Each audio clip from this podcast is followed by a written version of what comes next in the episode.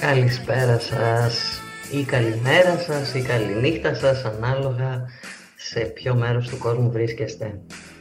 Καλή χρονιά σε όλους. Νέο ξεκίνημα για εμένα. Ε, ένα ταξίδι στις λέξεις. Ένα ταξίδι που εγώ προσωπικά κάνω από μικρή. Οι λέξεις πάντα ήταν ο κόσμος μου, η έκφρασή μου, ο τρόπος μου, τα πάντα. Ποια είμαι; Είμαι η Τζέννη, Γιαννοπούλη του επισετό μου, αλλά Τζέννη με ξέρετε περισσότεροι. Τζέννη και για αυτούς που δεν με ξέρετε. Είμαι λίγο πριν τα πρώτα 50. Δεν ρωτάνε με η κυρία την ηλικία.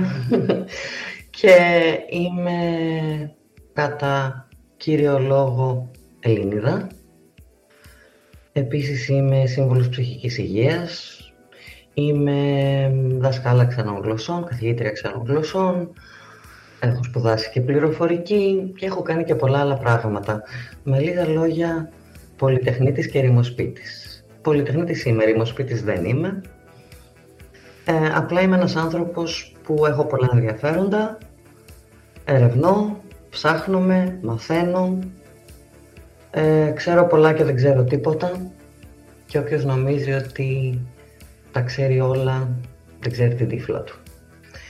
Μαθαίνω λοιπόν. Μαθαίνω, θυμάμαι, ενθυμούμε, γνωρίζω πρώτα απ' όλα εμένα και μετά τον κόσμο γύρω μου, τον κόσμο που υπήρχε, που θα υπάρξει και είπα να κάνουμε παρέα, να μάθουμε μαζί. Εγώ στον κόσμο μου και εσείς στο δικό σας. Γιατί, γιατί αυτός ο τίτλος, τον οποίο τίτλο έχω και στη σελίδα μου, ε, στην οποία αναρτώ τα άρθρα που γράφω κατά καιρούς, γιατί ναι, είμαι και συγγραφέας. Ναι, αυτό το ξέχασα. Όπως σας είπα, πολλά πράγματα που να τα θυμάσαι όλα. Ε, όλοι είμαστε στον κόσμο μας λίγο πολύ, έτσι δεν είναι; Ο καθένας βλέπει τον κόσμο από τη δική του οπτική γωνία με τη δική του αντίληψη, με τη δική του ενθύμηση, μέσα από τις δικές του εμπειρίες και έχει τη δική του αλήθεια. Έτσι λοιπόν, εγώ βλέπω τα πράγματα όπως τα βλέπω, από το δικό μου κόσμο και για να δούμε αν μπορεί να συνταχθεί με το δικό σας. Το περιεχόμενο της εκπομπής θα είναι λίγο διαφορετικό από ό,τι έχετε συνηθίσει. Για όσους παρακολουθήσατε την εκπομπή που ήμουν φιλοξενούμενη στην Έλενα, θα έχει κυρίως να κάνει με, με ψυχολογία, με συμπεριφορές, με σχέσεις, αλλά επειδή είμαι αυτή που είμαι, θα έχει και αρκετό χιούμορ, γιατί εκεί που σας μιλάω σοβαρά, θα πετάξω και κανένα κουφό. Οπότε μην παρεξηγείτε, σας προειδοποιώ από τώρα. Έχω μάθει στη ζωή μου να διακομωδώ ακόμα και τις πιο σοβαρές καταστάσεις γιατί πιστεύω προσωπικά ότι χωρίς χιούμορ δεν επιβιώνεις, ειδικά στην κοινωνία που ζούμε τώρα.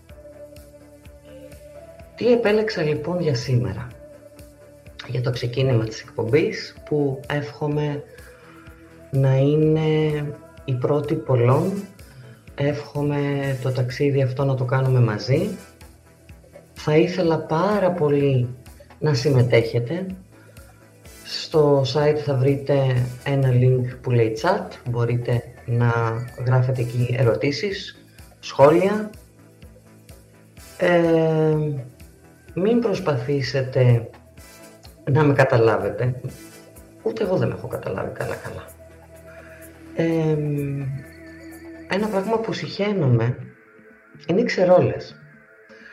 Είναι αυτοί που κρίνουν, κατακρίνουν, δαχτυλοδείχνουν. Ε, είναι κάτι που με ενοχλεί φοβερά.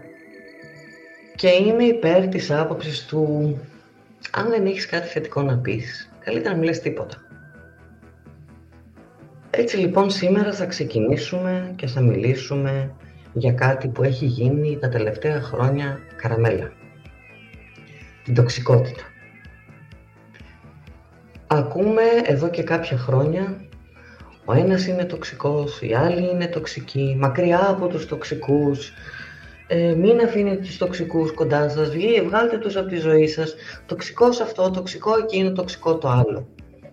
Και λίγο τα πράγματα έχουν μπερδευτεί. Να ξεκινήσουμε με το ότι τι είναι τοξικότητα τελικά; Αν πάρουμε την κυριολεκτική έννοια της λέξεως, είναι η διαδικασία ενός μιας χημικής ε, ύλης που μπαίνει στο σώμα και προκαλεί κακό. Βέβαια, δεν είναι μόνο κάτι υλικό που μπορεί να εισχωρήσει στο σώμα και να του προκαλέσει κακό. Το χειρότερο κακό μπορεί να προκαλέσει η τοξικότητα που εισέρχεται στην ψυχή. Ακόμα και ο ίδιος ο Ιπποκράτης είπε ότι όλες οι ασθένειες ξεκινούν από την ψυχή. Έχετε ακούσει ήδη όλοι για τα ψυχοσωματικά, για ασθένειες δηλαδή που προκαλούνται από πληγωμένες ψυχές στην ουσία.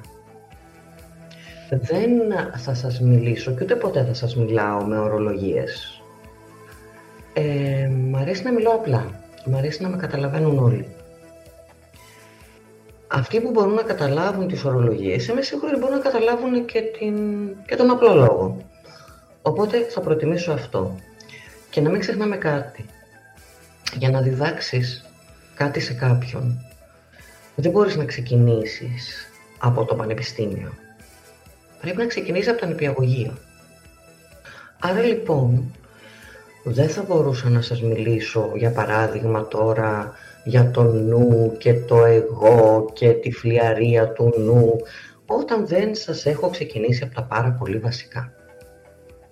Πάμε λοιπόν να δούμε τι είναι τοξικότητα. Ποιοι είναι οι τοξικοί άνθρωποι; Μήπως είμαστε όλοι λίγο τοξικοί; Μήπως όλοι μας κουβαλάμε τοξικότητα; Να τα διαχωρίσουμε λιγάκι. Ωραία.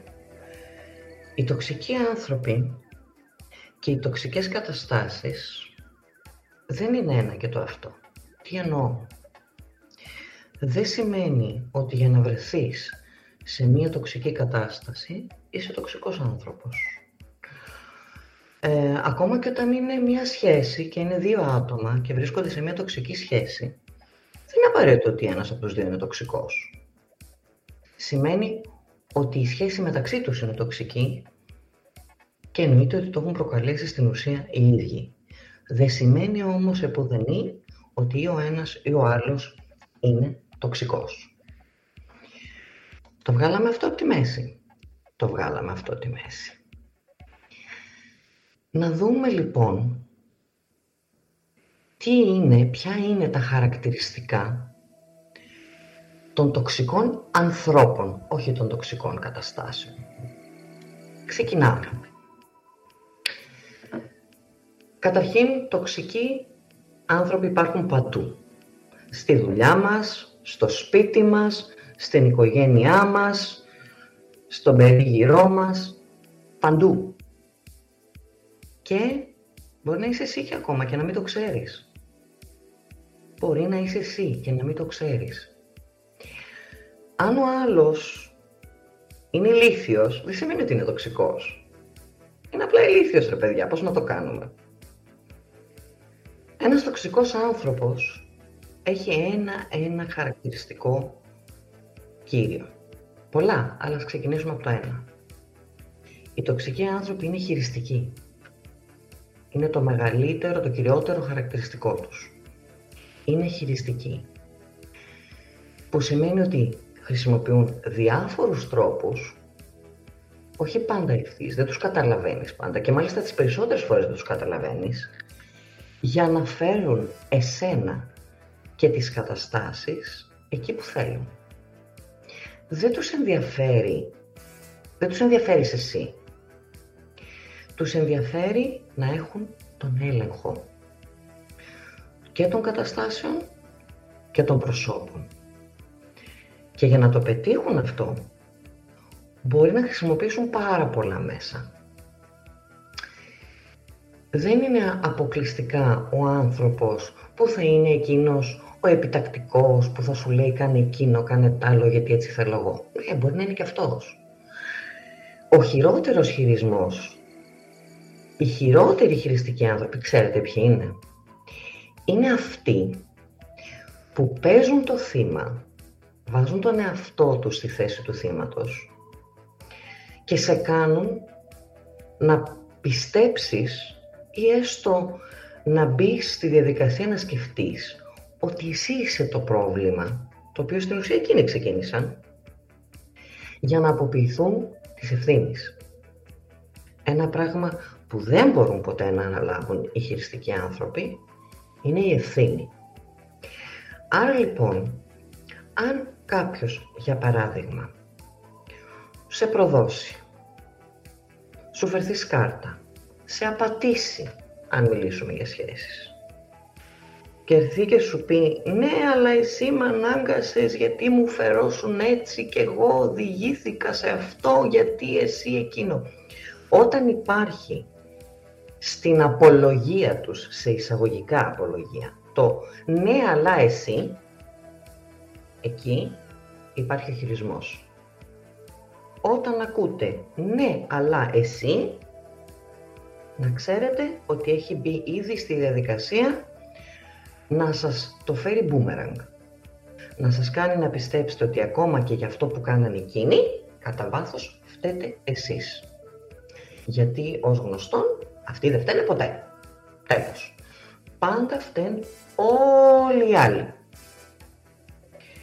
Ο χειριστικός άνθρωπος επίσης θα προσπαθήσει να κάνει το λεγόμενο gaslighting ή αυτό που λέμε ελληνιστή να σας ρίξει στάχτη στα μάτια. Θα του πείτε το πρόβλημά σας, θα του πείτε αυτό που σας πείραξε, που σας πλήγωσε και εκείνοι θα αλλάξουν θέμα, θα σας αγνοήσουν στην ουσία και δεν θα καταλάβετε, δεν θα πάρετε χαμπάρι για το πότε έχετε ξεφύγει από εκείνο που λέγατε και έχουν αποποιηθεί πάλι της ευθύνης. Άρα προσοχή στους ανθρώπους που ύπουλα, όχι ευθέως, το ευθέως μπορούμε να το καταλάβουμε όλοι, που ύπουλα προσπαθούν να σας χειριστούν. Ένα άλλο πράγμα που κάνουν αυτοί οι τοξικοί άνθρωποι και έχει ε, μεγάλη, έχει σύνδεση με αυτό που είπα πιο πριν. Για να καταφέρουν λοιπόν να σας χειριστούν, θα διαστευρώσουν την αλήθεια και, μπο, και θα καταφύγουν σε ψέμα, αν εξυπηρετεί το σκοπό τους. Δηλαδή, είναι τόσο, ειλικρινά τόσο ικανοί ψεύτες, που μπορούν μέχρι και τον εαυτό τους να πείσουν ότι είναι αλήθεια αυτό που λένε έχουν τόσο ταλέντο στο ψέμα που πλέον μετά από καιρό χάνουν και οι ίδιοι την αίσθηση του τι είναι αλήθεια και τι ψέμα. Ξεχνάνε ίσως την αλήθεια και ζουν μες στα ψέματά τους, μέχρι που τα πιστεύουν. Είναι, είναι απίστευτο, το ξέρω, είναι απίστευτο, αλλά έχουν αυτή τη μοναδική ικανότητα. Τι άλλο κάνουν οι τοξικοί άνθρωποι. Θα ακούσετε να σας παραπονιούνται μονίμως. Δεν με προσέχεις, δεν μου δίνεις αρκετή σημασία, δεν, δεν, δεν, δεν, ε, θέλω παραπάνω προσοχή, δεν με φροντίζεις, δεν μου δίνεις. Μία συνεχή γκρίνια, μία συνεχή γκρίνια. Γιατί; Θέλουν να είναι το επίκεντρο. Και αν δεν μπορούν με την κρίνια να γίνουν το επίκεντρο, θα βρουν άλλους τρόπους. Μέχρι που θα αρρωστήσουν για να είναι το επίκεντρο. Ναι, δεν λέω ότι θα παραστήσουν τον άρρωστο. Και αυτό μπορεί να το κάνουν. Αλλά μέσω της αφιποβολής είναι ικανοί να αρρωστήσουν τον εαυτό τους για να έρθουν στο επίκεντρο. Σκεφτείτε το περίφημο σύνδρομο Μινχάουζεν. Ίσως το ακούσατε πολύ τελευταία με την Πισπυρίκου ή ίσως το έχετε ακούσει με κάποιους άλλους. Όταν ένας άνθρωπος, άρρωστος έτσι, γιατί μιλάμε για άρρωστους ανθρώπους, ψυχικά άρρωστους, θέλει να βρεθεί στο επίκεντρο και δεν, δεν βρίσκει άλλο τρόπο ή πιστεύει ότι δεν βρίσκει άλλο τρόπο, θα κοιτάξει ή να κάνει κακό σε κάποιον άλλον, σε κάποιο παιδί ας πούμε, ή σε κάποιο σύντροφο ή σε κάποιο γονιό ή στον εαυτό του, ακριβώς για να έρθει στο επίκεντρο και να λένε οι άλλοι «Αχ το καημένο και τι τραβάει και τι ήρωας που είσαι και μπράβο σου». Και αυτοί οι άνθρωποι, εκτός από το ότι θέλουν να είναι στο επίκεντρο, μονίμως ζητούν, μονίμως απαιτούν. Είτε με έμεσο, είτε με άμεσο τρόπο. Και θα τους δείτε σπανίως να δίνουν. Και όταν δίνουν, είναι για να πάρουν. Ένα παράδειγμα. Και ίσως δεν θα σας αρέσει το παράδειγμα, γιατί στην Ελλάδα μας έχουν ε, κάνει μία πλήση εγκεφάλου με κάποια πράγματα. Λέει ο γονιός, εγώ που σε μεγάλωσα, που σε έπιανα από το χεράκι μικρό να σου μάθω να περπατάς, που σου έμαθα να μιλάς, που έκανα τα πάντα για σένα, που θυσιάστηκα, εσύ τώρα που γέρασα, δεν πρέπει να με κοιτάξεις. Σας φαίνεται φυσιολογικό, ε, γιατί αυτό μάθαμε εμείς, έτσι, ότι πρέπει να κοιτάμε τους γονείς μας. Και δεν λέω ότι δεν πρέπει. Κι όμως αυτό είναι χειρισμός. Ο γονιός θυματοποιεί τον εαυτό του. Σου λέει, θεωρεί δεδομένο ότι αφού σου έδωσε, πρέπει να πάρει και δεν τους ενδιαφέρει αν είσαι σε θέση να το κάνεις, μπορείς να το κάνεις, θέλεις να το κάνεις ή τι συνέπειες μπορεί να έχει αυτό στη ζωή σου. Είναι ένα παράδειγμα λίγο περίεργο και λίγο δυνατό. Ε, αλλά πιστέψτε με, ο γονιός που φέρεται έτσι, φέρεται με τοξικότητα. Οι χειριστικοί άνθρωποι επίσης, τοξικοί άνθρωποι, τείνουν να μονοπολούν την κουβέντα και τείνουν να τη γυρίζουν πάντα στον εαυτό τους.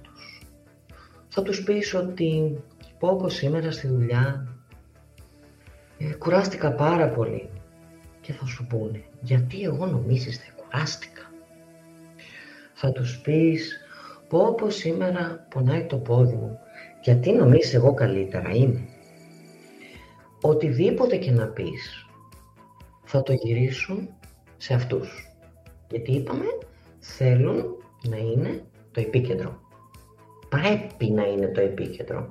Αν δεν είναι, αν νιώσουν μία αγαπητή, μία αρεστή, μη εκτιμόμενοι από τους άλλους, όχι ότι θα ισχύει, αν το νιώσουν, πανικοβάλλονται.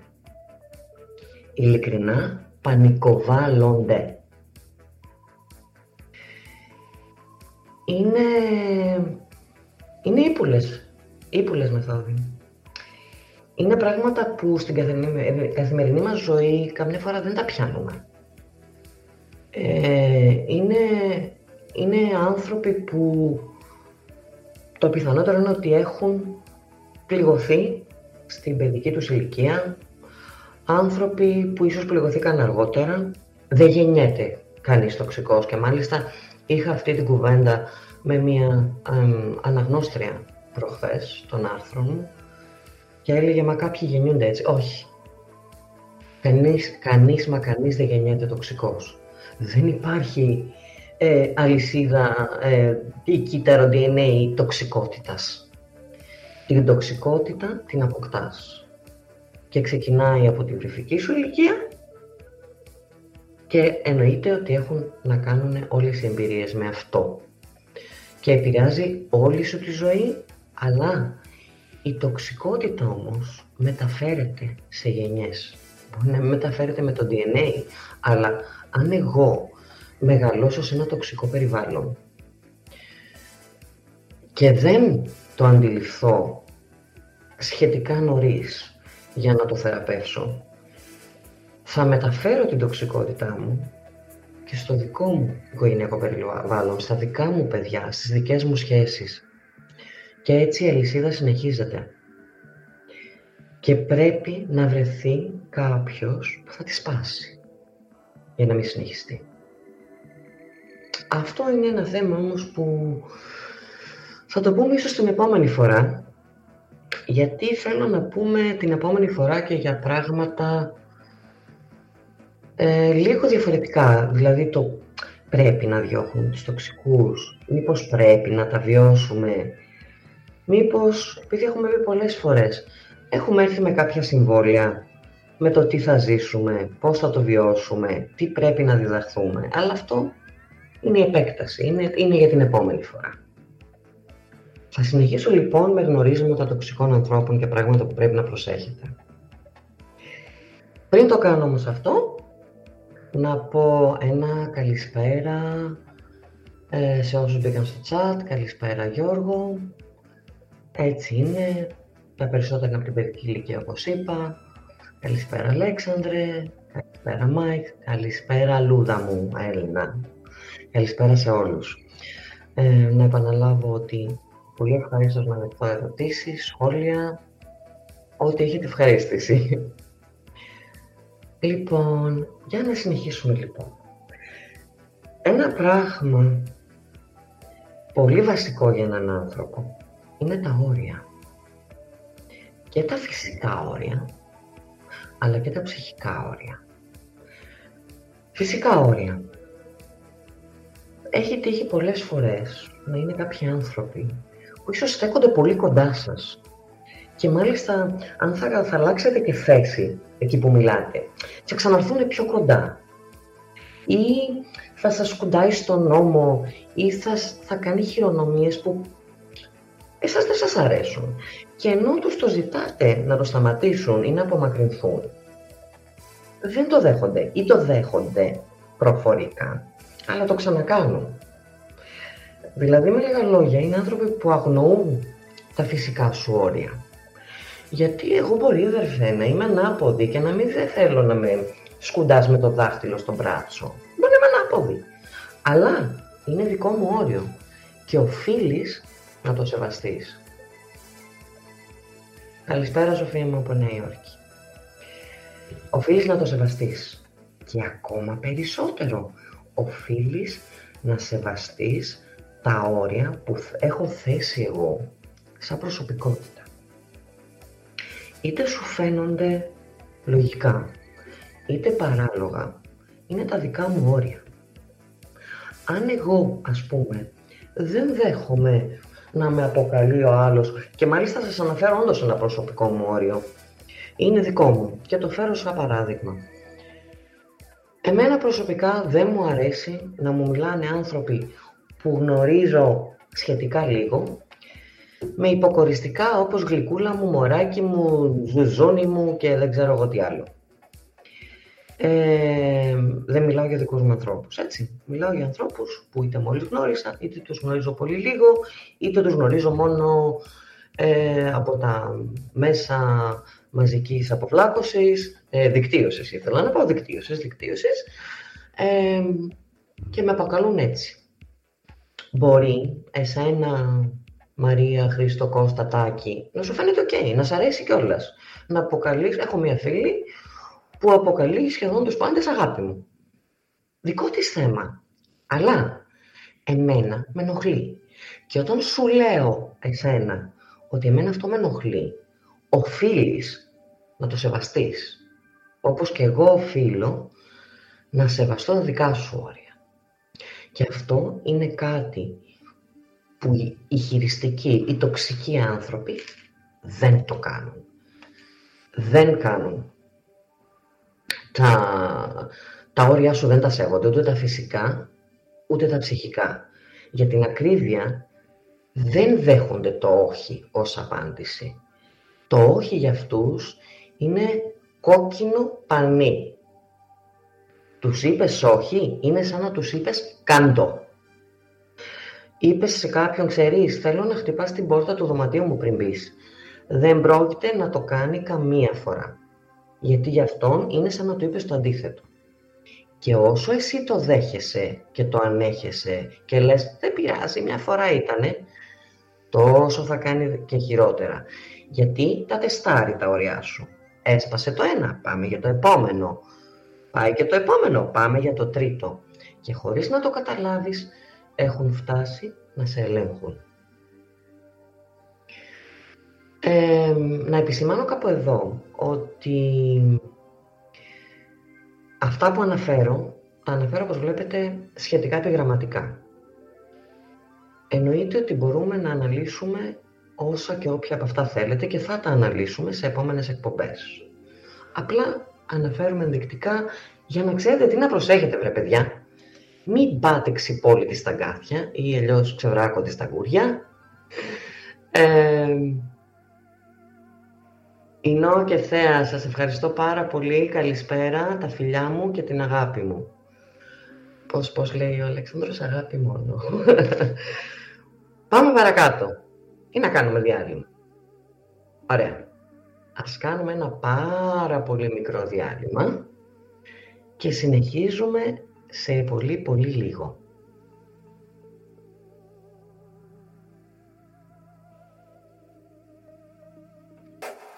Και πάλι εδώ είμαστε.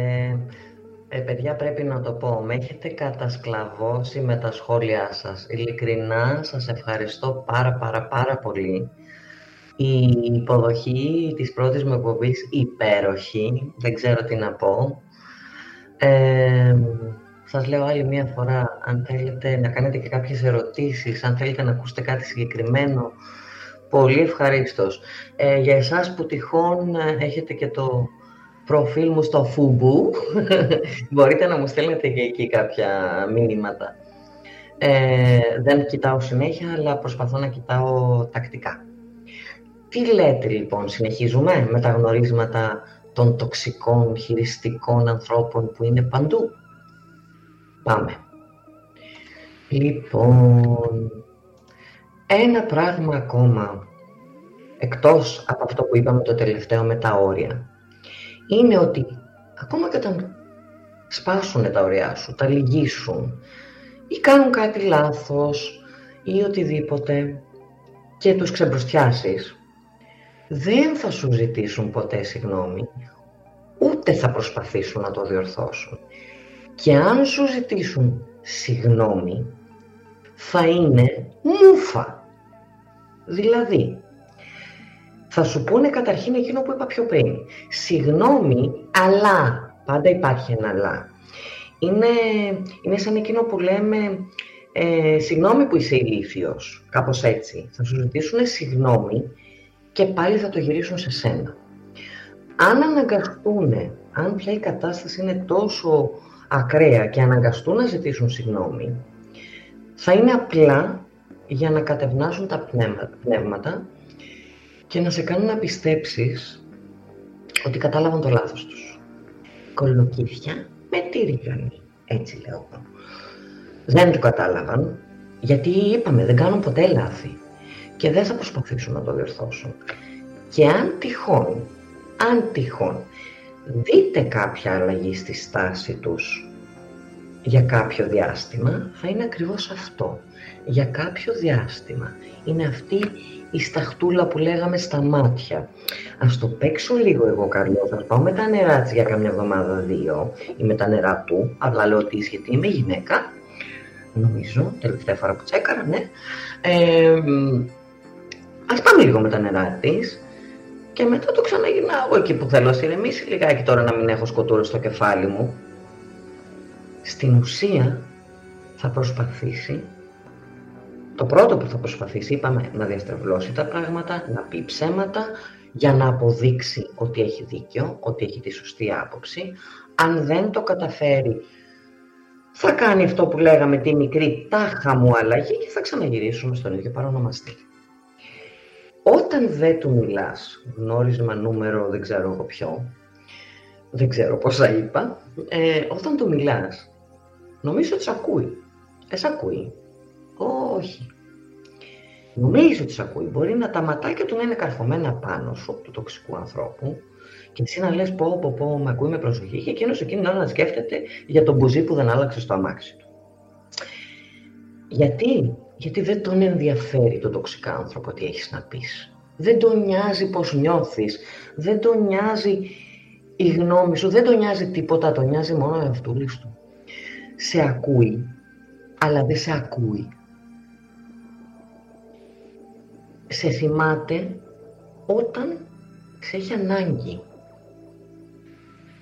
η καθημερινότητά του δεν σε χωράει αν δεν τον βολεύει.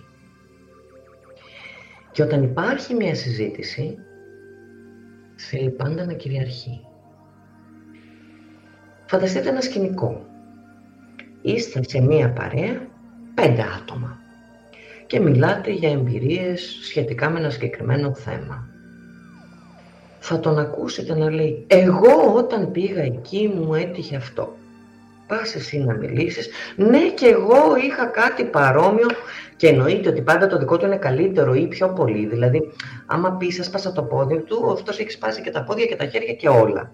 Άμα εσύ έχεις πάει μέχρι το φεγγάρι, αυτός έχει πάει τρεις φορές στον ήλιο και έχει γυρίσει. Δεν σε ακούει, δεν τον ενδιαφέρει να σε ακούσει και αν είσαι σε συζήτηση θα προσπαθεί να την κυριαρχεί. Επίσης, ένα άλλο πράγμα πολύ πολύ πολύ πολύ βασικό που δεν το καταλαβαίνεις πότε σου συμβαίνει είναι ότι έχουν ένα μοναδικό τρόπο να σε κάνουν πάντα, πάντα να νιώθεις άσχημα. Όπως και να έχει κατάσταση. Ακόμα και όταν είσαι εσύ άρρωστος, θα σε κάνουν να νιώσεις ακόμα και ένοχο που είσαι άρρωστος. Ειλικρινά. Ε, θα τους πείτε ένα πρόβλημα, θα πονάτε, θα έχετε δυστυχία και μέσα τους θα ικανοποιούνται. Και τώρα θα πέσει η λέξη βόμβα που θέλω να τη θυμάστε, θέλω να την κρατήσετε αυτή, μάλλον τις δύο λέξεις. Δεν θα τους πούμε πια τοξικούς ανθρώπους, γιατί στην ουσία Είπαμε η τοξικότητα είναι κάτι που εισχωρεί μέσα μας και μας κάνει κακό. Αυτοί αφαιρούν κάτι από μέσα μας. Ξέρετε τι είναι αυτό; Την ενέργεια. Ενεργειακά βαμπύρ, έτσι τους λένε. Και δεν τους νοιάζει αν αυτή η ενέργεια είναι θετική ή αρνητική. Δεν τους ενδιαφέρει αν αυτό που θα πάρουν είναι θυμό, οργή, λύπη, πόνο ή αγάπη, ευτυχία, χαμόγελο, χαρά. Όλα αυτά είναι ενέργειες. Και αυτοί τρέφονται με αυτά. Ειλικρινά είναι η πηγή ζωής τους. Η ενέργεια. Και στουιρουφάνε από το πρωί μέχρι το βράδυ και δεν το παίρνεις και χαμπάρι. Ποτέ. Ποτέ όμως. Τους νοιάζει μόνο να τραφούν. Το τι θα συμβεί σε σένα, πόσος τους ενδιαφέρει. Μπορεί να ανοίξουν ένα καυγά, γιατί ακριβώς έχουν βαρεθεί, δεν έχουν πάρει ενέργεια από πουθενά και έχουν ανάγκη να πάρουν αυτή την ενέργεια.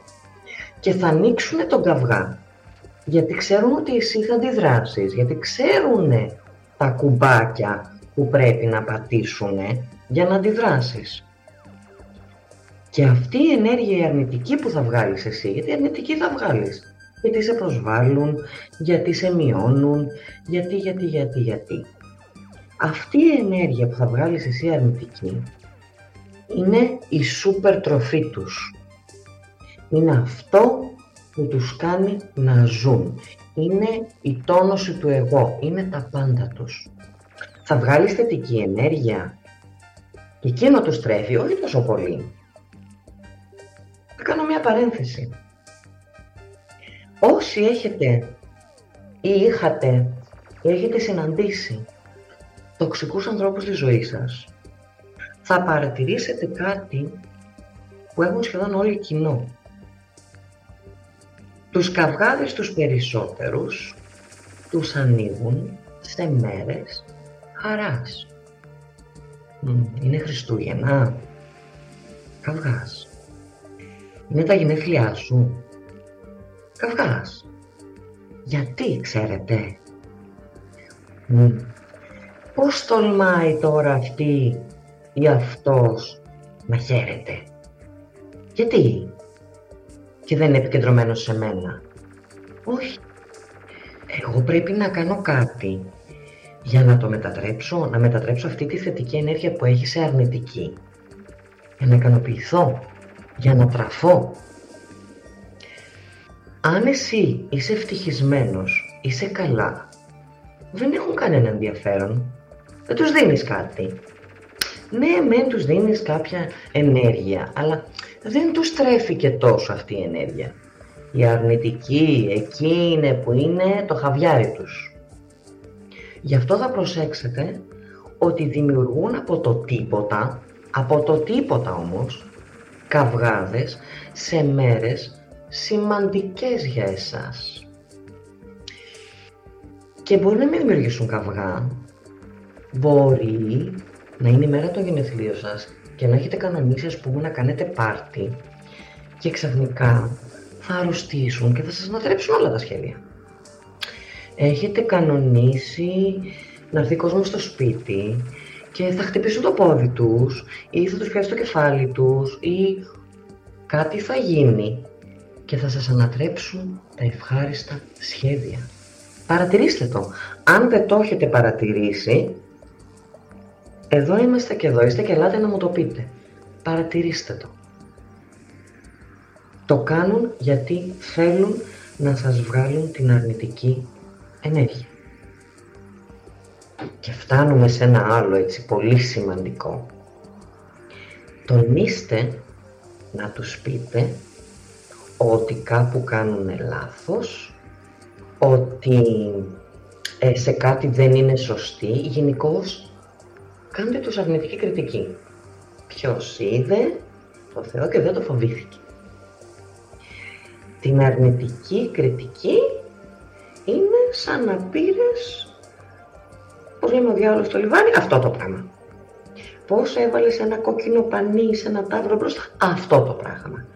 Την αρνητική κριτική δεν μπορούν να την ανεχτούν, δεν μπορούν να τη διαχειριστούν. Είναι ό,τι χειρότερο. Αλλά εκεί πέρα υπάρχει όμως πάλι και αυτό που λέγαμε πριν, η αρνητική ενέργεια, την οποία πάλι θα προσπαθήσουν να σας τη ρουφήξουν. Ή μάλλον να σας πάρουν τη θετική, να την κάνουν αρνητική και να είναι χορτάτη. Και εσείς τι θα έχετε μείνει, ρούφα, ρούφα, ρούφα, ρούφα, άδειοι. Αυτό κάνουνε αυτοί οι άνθρωποι. Σας αδειάζουν. Όπως σας είπα και πιο πριν, αυτό προκαλείται από την παιδική ηλικία μέχρι και μεταγενέστερα ανάλογα με τις εμπειρίες ενός ανθρώπου. Και θα μου πείτε εσείς, όπως μου έχουν πολύ πει. Και γιατί πρέπει εγώ να τραβάω επειδή τράβηξε αυτός ως παιδί; Γιατί να την πληρώνω εγώ; Ποιο έχεις; Έτσι είναι, γιατί να την πληρώνεις εσύ; Θα σου πω όμως ότι τις περισσότερες φορές δεν μπορούν να καταλάβουν ότι είναι τοξική. Και ξέρετε γιατί. Για να μπορέσεις να καταλάβεις ότι έχεις κάποιο θέμα. Πρέπει να μπορείς να κοιτάξεις βαθιά μέσα στον εαυτό σου. Πρέπει να μπορείς να κάνεις αυτοκριτική. Δεν μπορεί ο άνθρωπος αυτός να το κάνει αυτό. Δεν μπορεί να κοιτάξει μέσα στον εαυτό του. Και θέλετε να σας πω και ένα μυστικό. Αυτοί όλοι ξέρετε τι έχουν ένα κοινό. Μισούν τον εαυτό τους. Τον εαυτό τους, οι περισσότεροι, σας φαίνονται, ξέρεις, έχουν αυτοπεποίθηση, φαίνεται ότι έχουν αυτογνωσία, έτσι, ένα εγώ τονωμένο. Στην ουσία, τον μισούν τον εαυτό τους. όσο τίποτα. Ποιος τους έκανε να το μισήσουν θα τα δούμε κάποια άλλη στιγμή. Και το πώς έρχονται μπορεί να έρθουν σε ένα τέτοιο σημείο.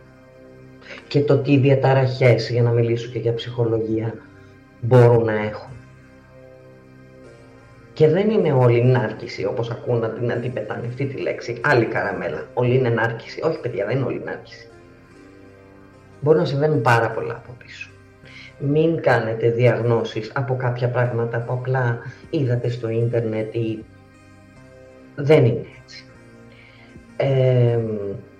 αλλά το σίγουρο είναι ότι μισούν τον εαυτό τους και έχουν μια τόσο άσχημη εικόνα για τον εαυτό τους, τόσο άσχημη, που αν μπορούσατε να τη δείτε, αν μπορούσατε να δείτε αυτόν τον άνθρωπο με τα μάτια τους, θα το λυπόσασταν. Ειλικρινά σας μιλάω, θα το λυπόσασταν, γιατί αυτός βλέπει ένα πράγμα, ένα τέρας, ένα άχρηστο πράγμα, ε, μία βρωμιά, μία λάσπη. Γι' αυτό και γίνεται αυτό που γίνεται. Γιατί προσπαθεί να μην δει τον εαυτό του, δεν μπορεί να το δει τον εαυτό του, να μην ασχοληθεί με τον εαυτό του και προκαλεί όλα αυτά σε σένα ακριβώς για να νιώσει καλύτερα. Θέλει να νιώσει καλύτερα και δεν μπορεί να νιώσει καλύτερα από μόνος του. Πρέπει να έχει άλλη πηγή ενέργειας. Ξέρετε και σας λένε και τα υπόλοιπα παιδιά του Reconnection Radio, τα καταπληκτικά παιδιά, η οικογένειά μου, τα αδέρφια μου, σας αγαπώ πολύ. Ε, μιλάμε για αυτόφωτα πολλές φορές και ετερόφωτα.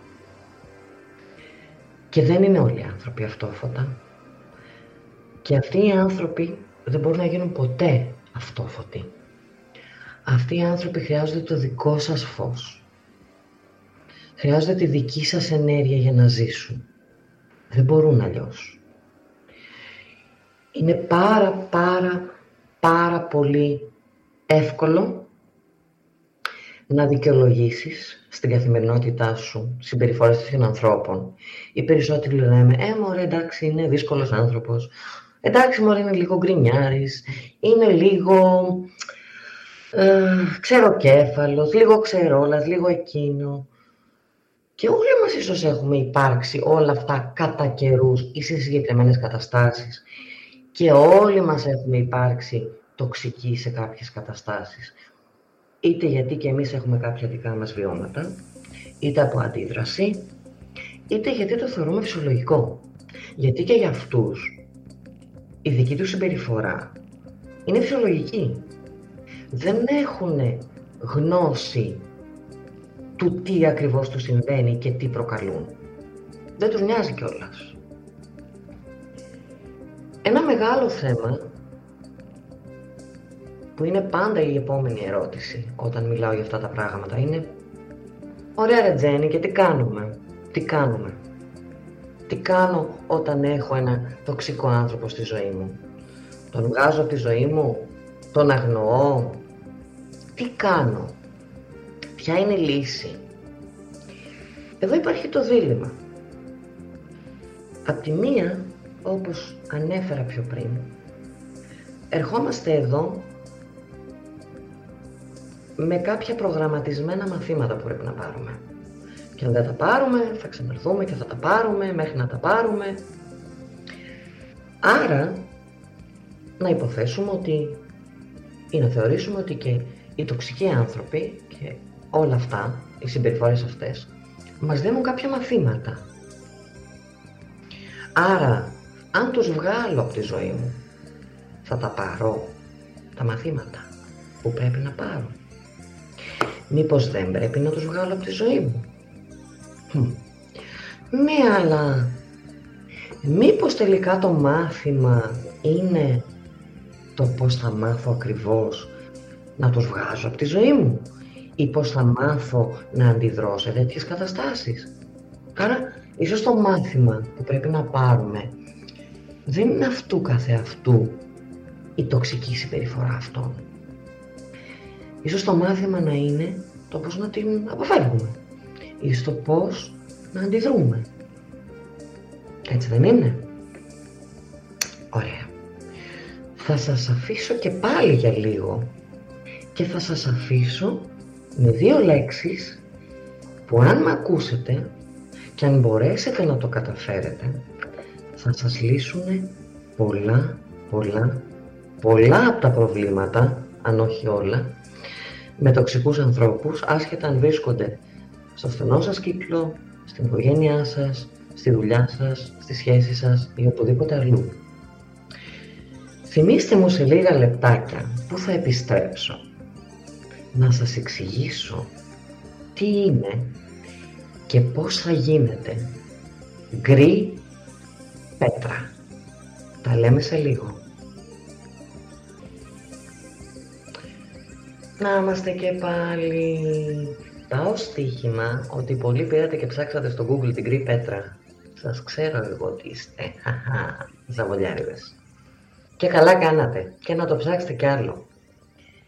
Πριν λοιπόν σας πω για την γκρι πέτρα, να πω στο Θάνο, στη Λένα, στην Όλγα, στη Ρούλα, στη Θέα, σε όλους τους υπόλοιπους και πάλι ένα μεγάλο ευχαριστώ για τα υπέροχα σχόλιά σας, για την παρεούλα, για το ταξίδι που κάνετε μαζί μου, για όλα. Ε, Θέα, είπες κάτι πολύ σημαντικό. Θα πάω λοιπόν όμως στην γκρι πέτρα. Τι κάνει ρε παιδιά μια γκρι πέτρα, για πείτε μου. Τίποτα δεν κάνει. Εκεί κάθεται. Μια πετρούλα είναι.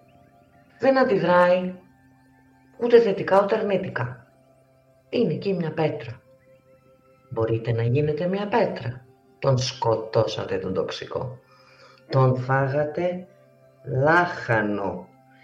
Τι σας έλεγα πριν, ότι οι τοξικοί άνθρωποι, οι χειριστικοί άνθρωποι, αυτά τα ενεργειακά βαμπύρ, τι χρειάζονται; Ενέργεια. Έχει μια πέτρα ενέργεια.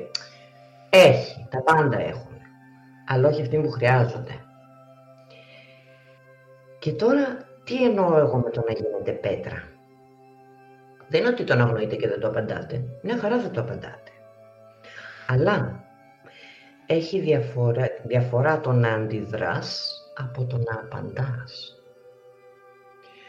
Όταν αντιδράς, βγάζεις ενέργεια, βγάζεις ενέργεια και του δίνεις σήμα ότι αυτό που ήθελε το κατάφερε. Όταν απλά απαντάς, δεν του δίνεις τίποτα. Και τι εννοώ; Θα σου πει ας πούμε ο τοξικός. Μια ζωή άχρηστος ήσουνα, δεν κατάφερες τίποτα στη ζωή σου, μπλα μπλα μπλα μπλα μπλα.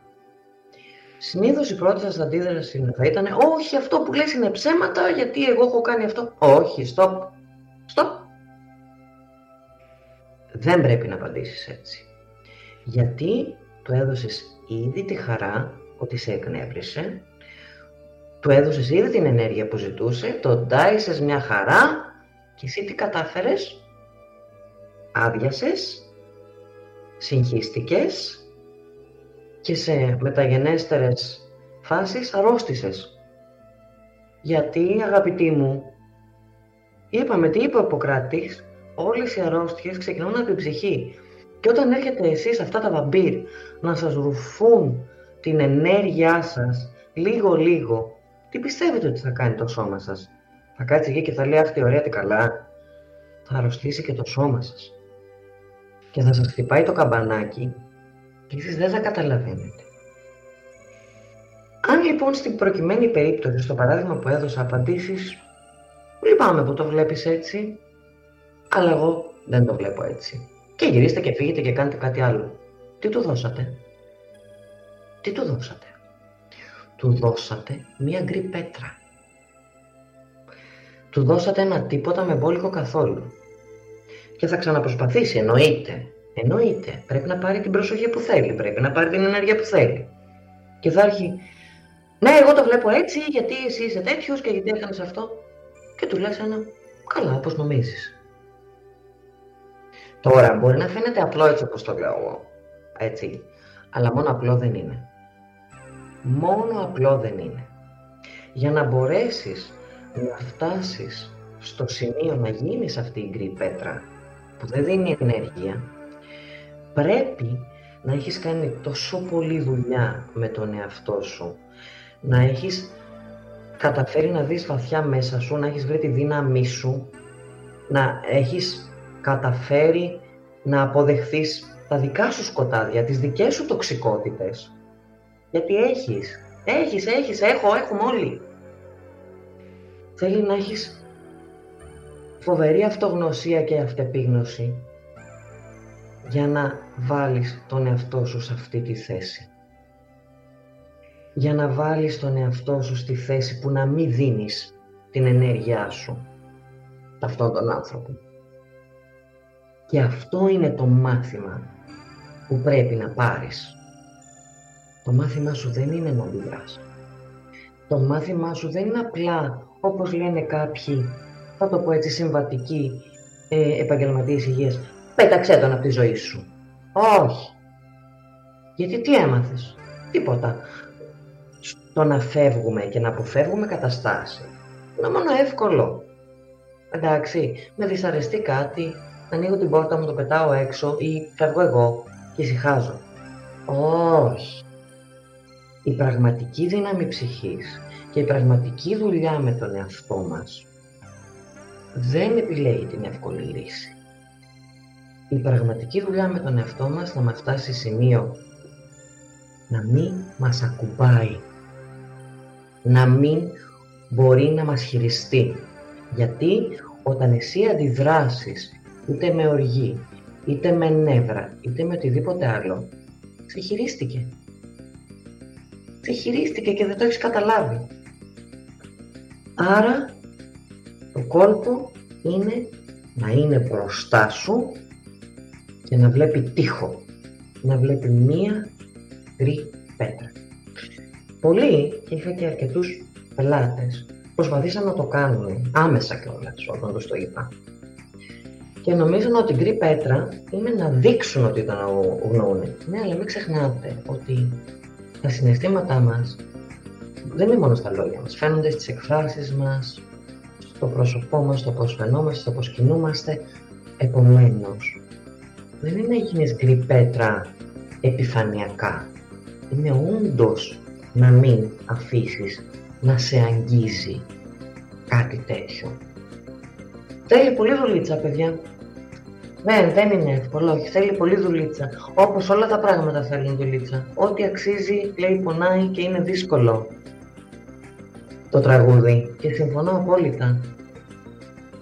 Πρώτα πρέπει να τα πείτε λιγάκι με εσάς. Και αφού τα πείτε με εσάς και γνωρίσετε και δυναμώσετε τον εαυτό σας, θα μπορείτε πολύ πιο εύκολα να αντιμετωπίσετε και αυτά τα ενεργειακά βαμπύρ. Τώρα, έχετε ακούσει τον όρο τοξική θετικότητα; Ναι. Είναι άλλη μια μορφή τοξικότητας. Έχεις δει ανθρώπους ή έχετε δει ανθρώπους που του λες το πρόβλημά σου και σου λένε να είσαι θετικός, να βλέπεις την καλή πλευρά, ε, να μην το δίνεις σημασία. Ναι, είναι με καλή πρόθεση αυτό που θα σου πούνε. Αλλά μπορεί να είναι και κάτι άλλο. Μπορεί να είναι ένας τρόπος να σε εμποδίσουν να πεις οτιδήποτε άλλο θέλεις σχετικά με την εμπειρία σου. Mm. Επίσης θα δεις τους ίδιους ανθρώπους όταν θα σου συμβεί κάτι κακό, συνήθως όταν έχεις κάποια απώλεια, είτε από χωρισμό, είτε από θάνατο, να σου λέει, όλα γίνονται για κάποιο λόγο. Επίσης το κάνουν γιατί πιστεύουν ότι είναι ενθαρρυντικό. Αλλά είναι επίσης και ένας τρόπος τοξικών ανθρώπων να αποφύγουν με συνέστηση, να αποφύγουν να νιώσουν τον πόνο σας.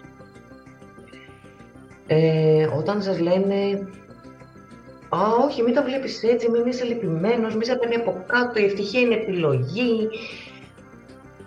Και σαν να σου λένε ότι ξέρεις είναι σφάλμα σου που δεν επιλέγεις να είσαι χαρούμενος. Παιδιά, δεν νερό, όλα αυτά είναι καλοπροαίρετα. συνήθως οι άνθρωποι δεν ξέρουμε πώς να φερθούμε σε ανάλογες καταστάσεις. Καμιά φορά δεν ξέρουμε πώς να φερθούμε με συνέστηση, ενώ θα θέλαμε. Αλλά πολλές φορές αυτές οι συμπεριφορές, αυτή η τοξική θετικότητα όπως λέγεται, είναι επιζήμια. Ε, όταν εγώ πονάω, μάλλον θα σας πω το πιο απλό. Αν εσείς κλαίτε, έχετε, είστε δυστυχισμένοι και κλαίτε και σας δει ένα παιδάκι, το παιδάκι δεν θα έρθει να σου πει να είσαι θετικός, μην κλαις, όλα γίνονται για ένα λόγο, επέλεξε να είσαι ευτυχισμένος. Όχι, ξέρετε τι θα κάνει το παιδάκι. Το παιδάκι θα έρθει, θα σας κάνει μια γκαλίτσα, θα σας χαϊδέψει, θα σας πιάσει το χεράκι και θα κάτσει εκεί δίπλα σας. Ξέρετε γιατί; Γιατί το παιδάκι το μόνο που έχει είναι καθαρή, αγνή, με, με συνέστηση ψυχούλα. Και το καλό θα ήταν να μιμηθούμε λίγο όλα αυτά τα παιδάκια. Όταν ένας άνθρωπος πονάει, ο τοξικός θα προσπαθήσει να το εκμεταλλευτεί ε, προς όφελός του. Ο άνθρωπος που πραγματικά νοιάζεται, ακόμα και όταν είσαι στο πάτωμα, θα κάτσεις στο πάτωμα μαζί σου και θα κλάψει και μαζί σου. Και να σου πω κάτι, δεν θα σου πει μην κλαις, θα σου πει κλάψε. Κλάψε να, να το βγάλεις έξω, κλάψε να ξεσπάσεις. Ε, έγραψα μάλιστα πρόσφατα ένα άρθρο, χθες, προχθές, δεν θυμάμαι, που έλεγε ότι σε απορρίψανε, χώρισες, κλάψε, ξέσπασε, βρήσε και μετά σήκω στο κεφάλι και προχώρα. Αν όμως έχεις δίπλα σου ένα τοξικό άνθρωπο, ξέρετε τι θα κάνει. Θα σας πω εγώ τι θα κάνει. Θα προσπαθήσει να υποβιβάσει αυτό που νιώθεις. Θα προσπαθήσει να σου πει «Έλα μωρέ, δεν είσαι εκεί μόνη που χώρισε. Έλα μωρέ, δεν είσαι και ο μόνος που έμεινε χωρίς δουλειά. Όλα γίνονται για ένα λόγο. Να είσαι θετικός στην ουσία τι κάνει; Αγνοεί το συνέστημά σου, αγνοεί τον πόνο σου, αγνοεί αυτό που νιώθεις. Και ενώ φαίνεται, φαινομενικά σου συμπαραστέκεται, δεν σου συμπαραστέκεται. Απλά δεν θέλει να ασχοληθεί. Τρέφεται από όλη αυτή την αρνητικότητα, αλλά δεν θέλει να ασχοληθεί, γιατί το μόνο που θέλει να ασχοληθεί είναι αυτός του και θέλει, άντε ξεπέρασε το για να ασχοληθείς εσύ μαζί μου. Γιατί εγώ είμαι το επίκεντρο. Με καταλάβατε. Δεν έχει όρεξη να ασχοληθεί μαζί σας ή οτιδήποτε αφορά εσάς.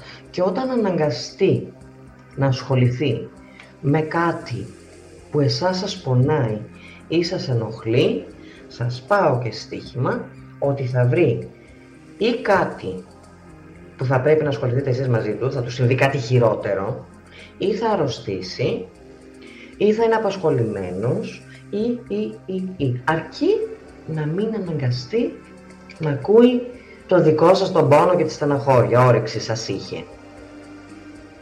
Όρεξη σας είχε. Και πού πάμε πάλι; Πάμε πάλι στην άσπρη, στην κρύη, συγγνώμη, πέτρα. Δηλαδή, όταν έχετε κάποιο πρόβλημα, κάποια δυστυχία, και κάνετε το λάθος να την πείτε στον τοξικό άνθρωπο. Και θα αρχίσει να προσπαθήσει ή να την υποβιβάσει ή να σας πει ότι έχετε ευθύνη ή να το μεταφέρει στον εαυτό του. Απλά απαντάτε πάρα πολύ ουδέτερα, όχι αρνητικά, όχι θετικά, ουδέτερα. Και προσπαθείτε, από τη στιγμή που έχετε ανάγκη πιθανότατα να μείνετε μόνοι, να απομακρυνθείτε. Πάρα πολύ σημαντικό. Όπως είπα, η γκρι πέτρα είναι ένα εργαλείο, εργαλείο που τους εμποδίζει να φτάσουν μια κατάσταση να κλιμακωθεί έτσι ώστε να πάρουν την αρνητική ενέργεια που θέλουν. Αυτοί θα προσπαθήσουν να σας αγχώσουν, να σας εκνευρίσουν, να σας κάνουν να αισθανθείτε ενοχές. Ξέρετε τι πρέπει να γίνεται με μια λέξη; Βαρετή. Μπορείτε να γίνετε βαρετή.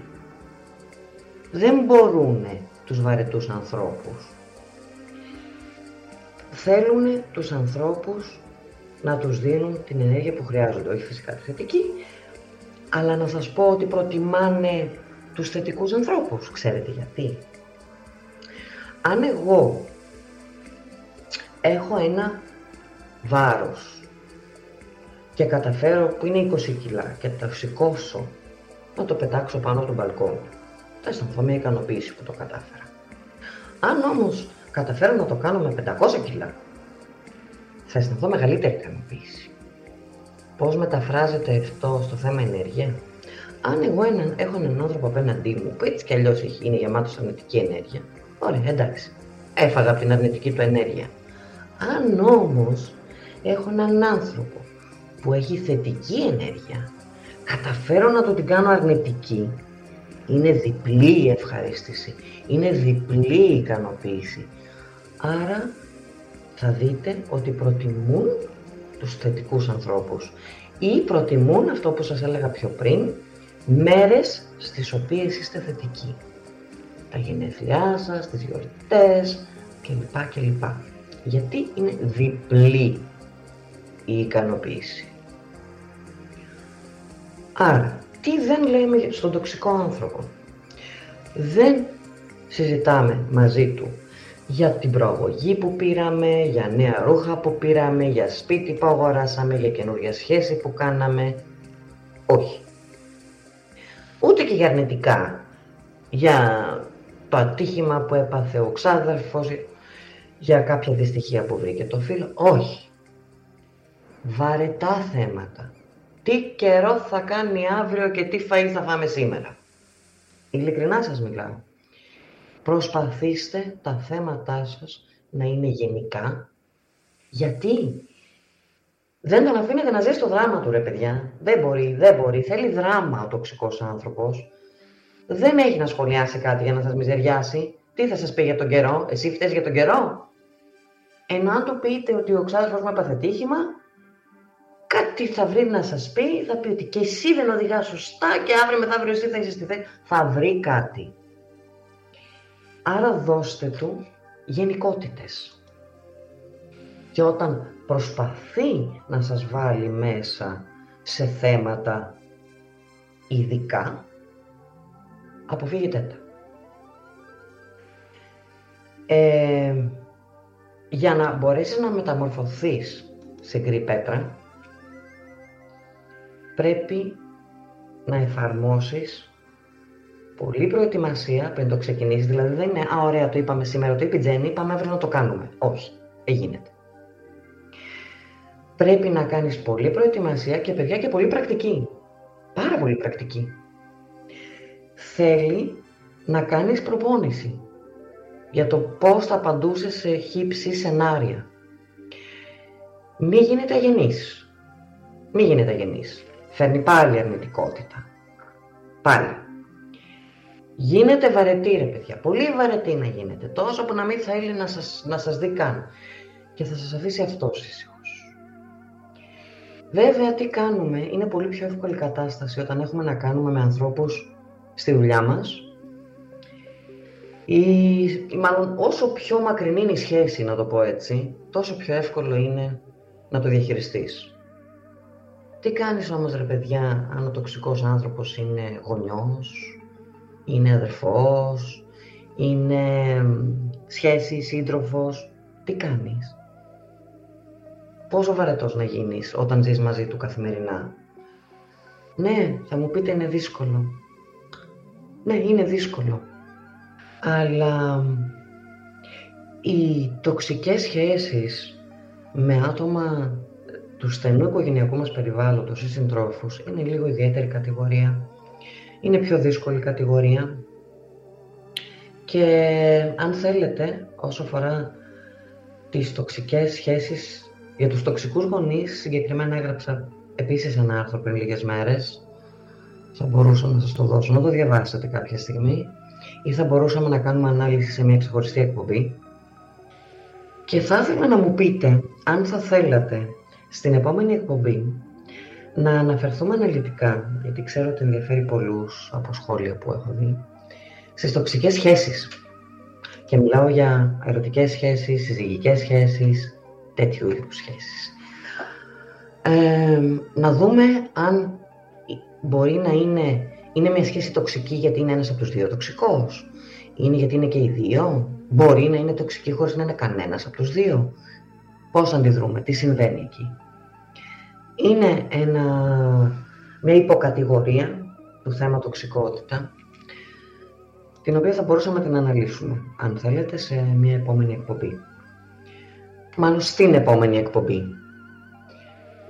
Επίσης, θα ήθελα να σας πω ότι πολύ ευχαρίστως δέχομαι προτάσεις θεμάτων, πράγματα για τα οποία θα θέλατε να συζητήσουμε. Θα μπορείτε στη σελίδα, στο chat ή στα σχόλια να αναφέρετε θέματα τα οποία θα θέλατε να συζητηθούν σε επόμενες εκπομπές. Ε, και όπως είπα, αν έχετε το, τα προσωπικά μου social media, μπορείτε να επικοινωνήσετε μαζί μου και εκεί. Ε, τι άλλο θέλω να σας πω για το θέμα τοξικότητα.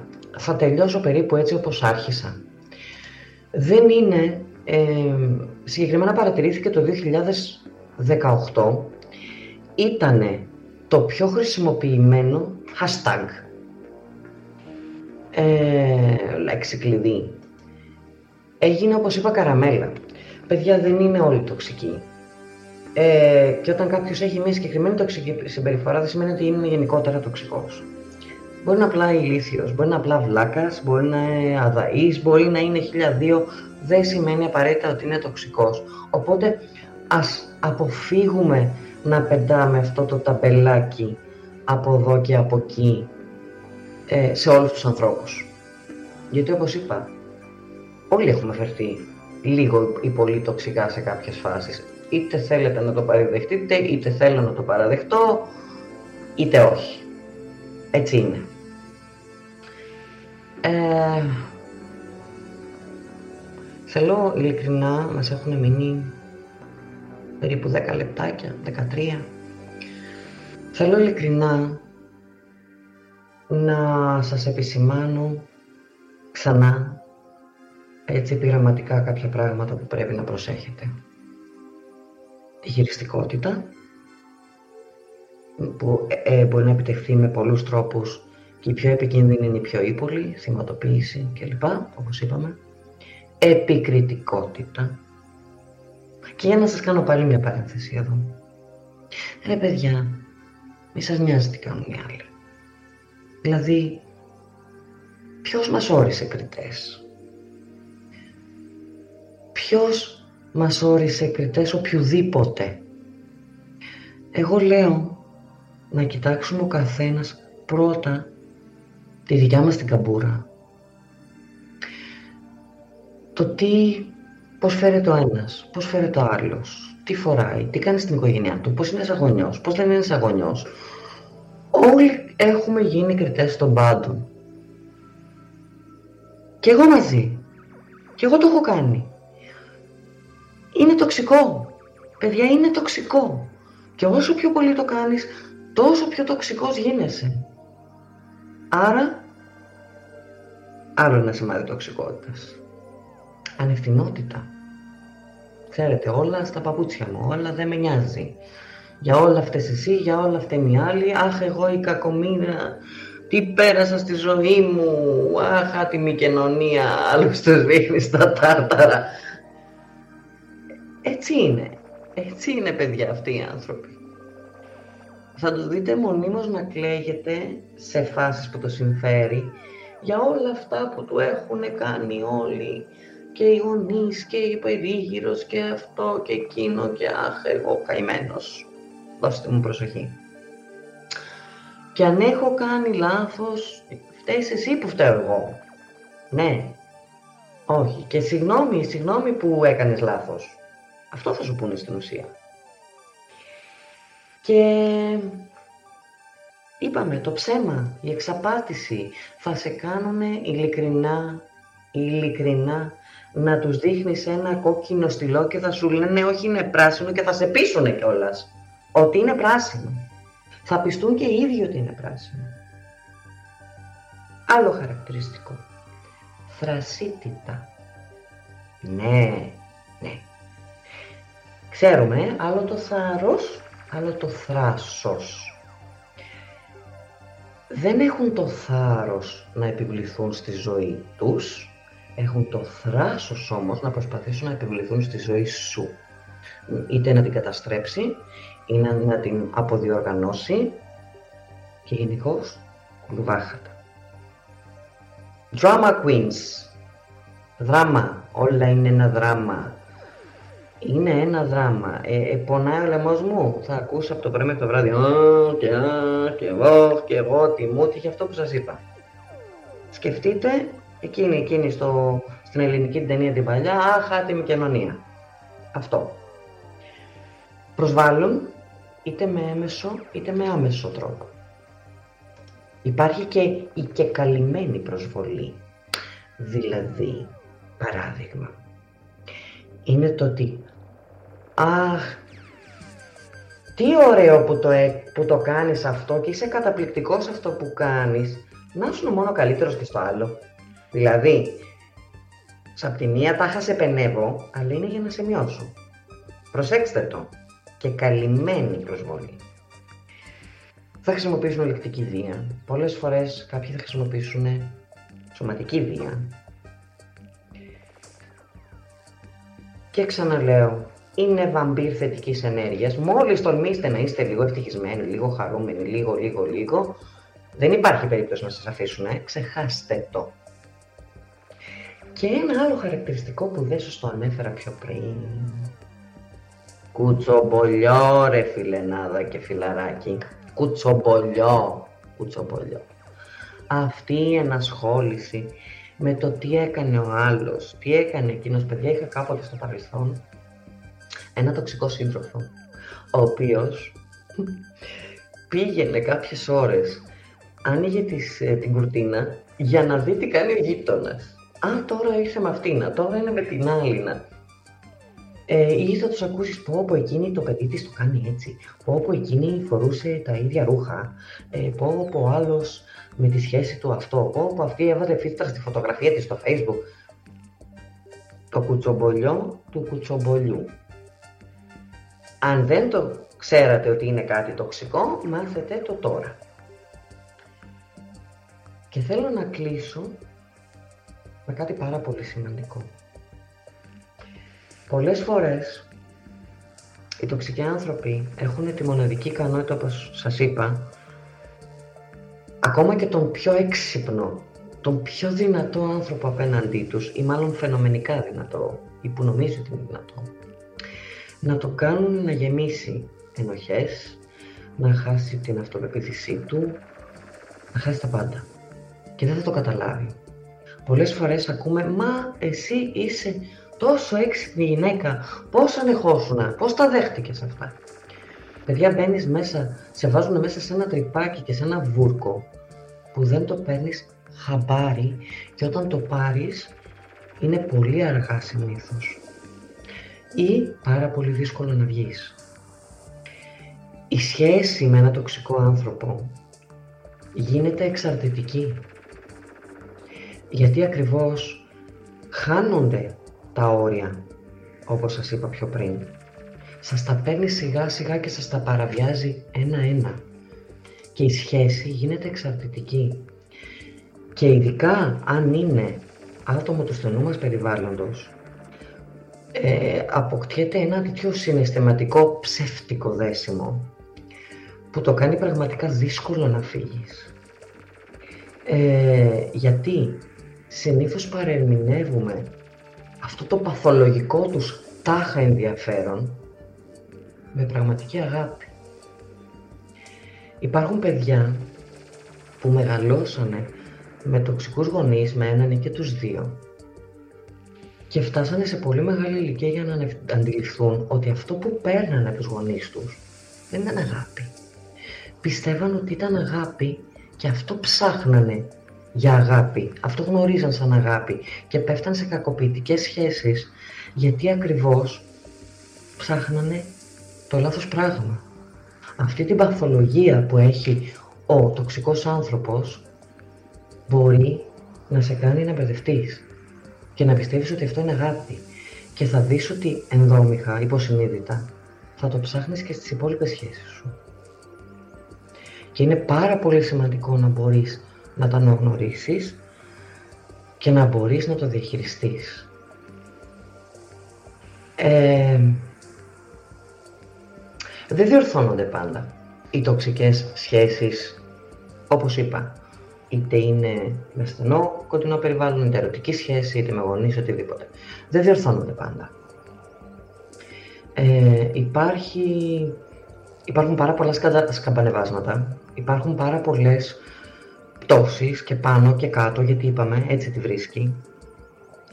Ε, αλλά αυτό που θα γίνει ο κανόνας θα είναι η αρνητική διάθεση που θα έχετε κυρίως εσείς, γιατί αυτός έτσι κι αλλιώς πάντα αρνητικός είναι.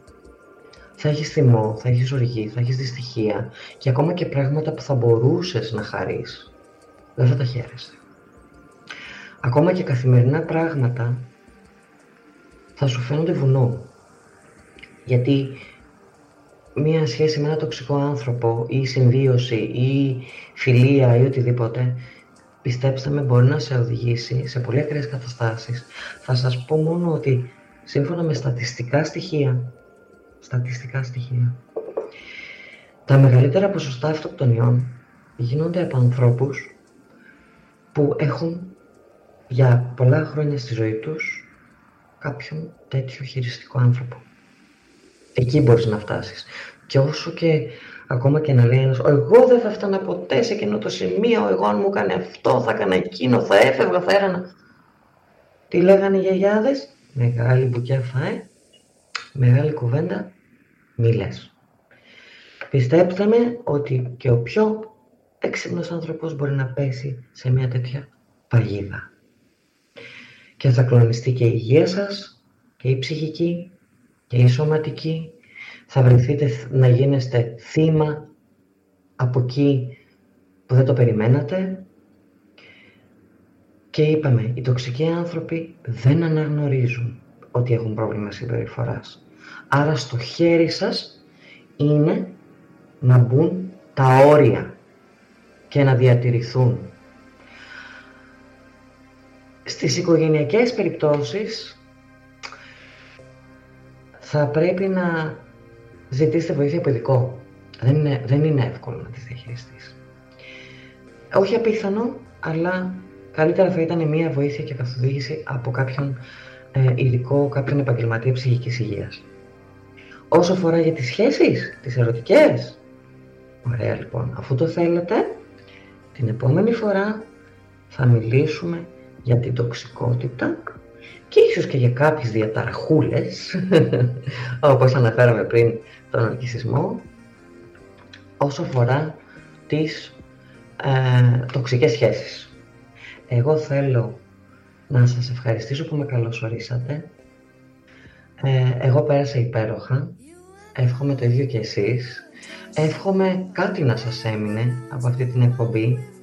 Εύχομαι σε κάτι να σας φάνηκα χρήσιμη και ειλικρινά αν μπορώ σε οτιδήποτε να βοηθήσω, σε οτιδήποτε, μη διστάσετε να μου χτυπήσετε την πόρτα. Γι' αυτό είμαστε εδώ, όλοι μας, όχι μόνο για να προσφέρουμε γνώση, αλλά για να προσφέρουμε οτιδήποτε μπορούμε και χρειάζεται. Σας ευχαριστώ ειλικρινά μέσα από την καρδιά μου. Θα τα λέμε κάθε Πέμπτη στις 9.30 μέχρι 11. Περιμένω να ακούσω και τις δικές σας προτάσεις για πράγματα που θα θέλατε να συζητήσουμε, για συμπεριφορές, για ψυχολογία, για οτιδήποτε άλλο. Σήμερα δεν είπα πολλά από τα, από τα χαζά μου. Πετάω, είπα, είπα, πετάω.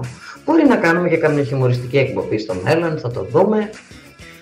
Αλλά το σίγουρο είναι ότι ήρθα για να μείνω. Ακούτε παιδάκια εσείς εδώ της οικογένειας του Reconnection. Δεν με κουνάτε από την καρέκλα μου με τίποτα. Έχω κολλήσει με κόλλα και αυτά. Σας ευχαριστώ πάρα πάρα πολύ όλους. Καλό βράδυ, να είστε όλοι καλά.